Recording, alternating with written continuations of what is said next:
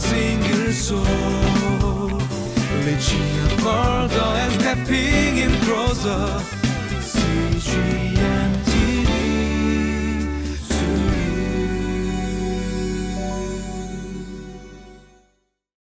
Hello, and welcome to today's Living Life. A man named Paul Harvey once told a story, and it goes a little bit like this. Once upon a time, on a cold, cold winter night, a farmer heard a thump against his kitchen door. He went to a window and watched as tiny, shivering sparrows, attracted to the heat inside, beat in vain against the glass. Touched, the farmer bundled up and trudged through the fresh snow to open the barn door for the struggling birds. He turned on the lights and tossed some hay in the corner. But the sparrows, which had scattered in all directions when he emerged from the house, they hid in the darkness, afraid. He tried various tactics to get them into the barn. He laid down a trail of cracker crumbs. He circled behind the birds and tried to drive them into the barn, but nothing worked. He, a huge alien creature, had terrified them. The birds couldn't comprehend that he, a strange, huge alien creature, actually desired to help them. As we go into today's reading of the scripture, we'll see some interesting, uh, slightly different parallels between this story and today's passage. Let's dig into both and see where we go.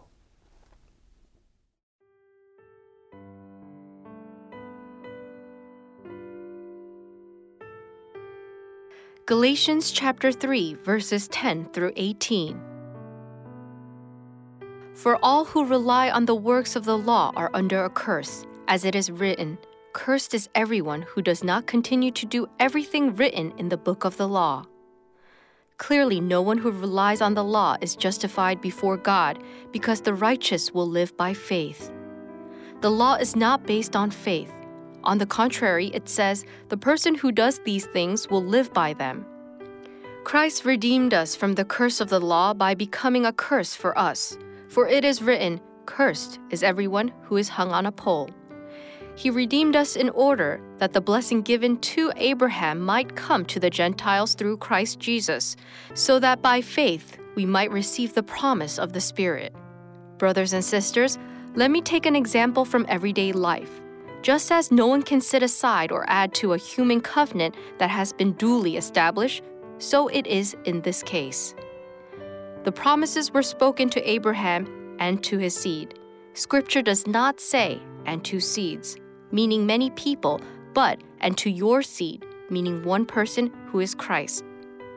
What I mean is this the law introduced 430 years later does not set aside the covenant previously established by God and thus do away with the promise. For if the inheritance depends on the law, then it no longer depends on the promise. But God, in His grace, gave it to Abraham through a promise. Welcome back to Living Life. In today's passage, it talks about this idea of experiencing God's forgiveness, God's justification. And this is a, kind of a complicated word, but it simply means that we receive the opposite of condemnation. In other words, we are declared righteous in God's eyes, or we are accepted, or we stand in favor with God. And today's passage talks about two ways in which we can experience that. The first one is by doing the works of the law.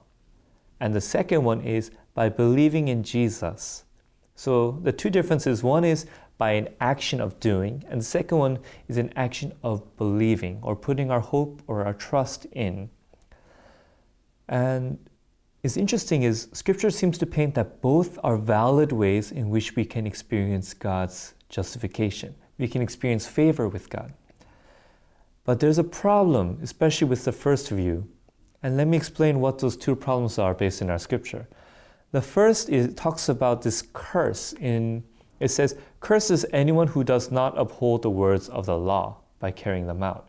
It refers to a scripture in Deuteronomy chapter 27, 26, where it says, If you do not follow each of these words of the law, you are under a curse. The second part is that the right, uh, scripture says that the righteous shall live by faith. Not by the works of the law, not by attempting to doing the law, but by faith. And that's a scripture in, in the Old Testament in Habakkuk 2, verse 4. Now, with the first part is the failure to uphold the law is the biggest challenge for coming to faith in God through doing the law. The reason why is um, there's an evangelist named Ray Comfort, and he paints this very interesting picture about the plight facing all humanity. And he says, if we just look at the Ten Commandments, we immediately see that we are unable to keep the law. He says, Have you ever lied? And I, I think all of us, to some degree, have lied before. Have we ever stolen? Now, this one, perhaps some of you who are listening to this may have never stolen something in your life. Uh, but if we look at just those two alone, if we've broken any of them, we have broken the law. Not the physical, legal system law of the world, but the law of God. If we have ever lied or if have ever stolen, we've already broken two of the Ten Commandments. And as a result, if we've broken one, we've broken the entire law. And as a result, we cannot uphold the law. Scripture instead says that the righteous shall live by faith. And that faith involves putting our hope and our trust in Jesus. And what what's so interesting and what's so amazing, what's so special about it is that we live by faith in the person of Jesus who lived a perfect life, but for our sake, he went to the cross and paid our curse. He took our curse upon himself on the cross. So, why did Jesus go to the cross? Not because he was a sinful person, but because he took our place on the cross. He became cursed in our place. He not only took our place, but he also dissolved the curse once and for all. And as the scripture passage says here, that on whoever hangs on a pole or hangs on a tree is cursed. So he went on the tree, he went on the cross, the wooden cross, and became cursed for our sake. And he dissolved the curse once and for all. So by believing in Jesus, we experience God's forgiveness. Now, how does all that tie in with a little bit of the story I told at the beginning?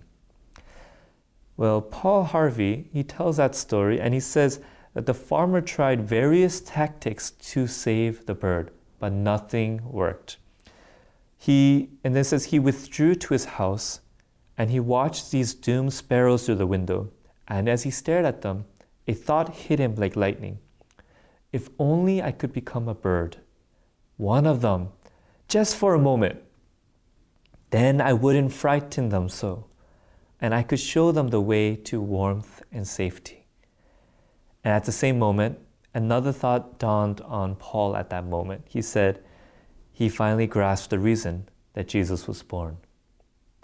God sent Jesus into the world to be like us, to look like us, to live like us, but to live a perfect life so that He might bring us to warmth, comfort, and safety. And that warmth, comfort, safety is that word justification. That we can receive the forgiveness of God, we can receive the favor of God, and we can be declared right with God once again. When we look in today's passage, Paul talks about how we, you, me, can once again be restored into a right relationship with God.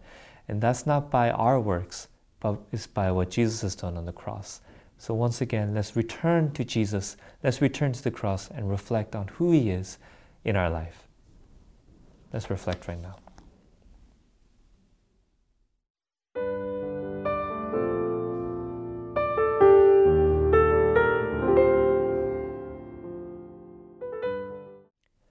I think there's a very deep reason why the Apostle Paul always refers back to Jesus and what he has done on the cross. He reflects on the reality because on the cross is where Jesus took on a curse, the curse that belonged to us, the curse that we were due. The death that we were supposed to die, Jesus takes that on. The shame that we were supposed to bear, Jesus takes it on. The humiliation that we were supposed to experience, Jesus takes it all on the cross and he takes our place. And I think that's why the Apostle Paul constantly reflects back on on the cross, what Jesus has done on the cross. Our salvation comes from what Jesus has done on the cross. And in the person of Jesus, we recognize that God sent His Son, His Son Jesus, to be our, our advocate, our mediator, as Hebrews, the book of Hebrews says. But also, He comes to take our place so that we might be restored into right relationship with Him. So today, I encourage you, if you wherever you are, wherever you are struggling, whatever challenges you are experiencing in your life, turn back to what Jesus has done on the cross. Once again, go to that cross and remember that God has forgiven us on that cross. Let's pray. Father, we thank you for your word. We thank you for your truth. We thank you for the promises contained within your word. I pray that you'd help us to live boldly, not because we are so right, not because we are so perfect, but because of what you have done on the cross. Would you make the reality of the cross so much more apparent in our lives and give us boldness to trust not in our accomplishments, but on what you have accomplished. So, Jesus, we look to you, we look to you on the cross, and we give thanks that, Lord, you have made us yours, that you have brought us into warmth, into safety, into comfort as we keep our hope and our trust in you. We thank you, Lord, for your word. In your name we pray. Amen.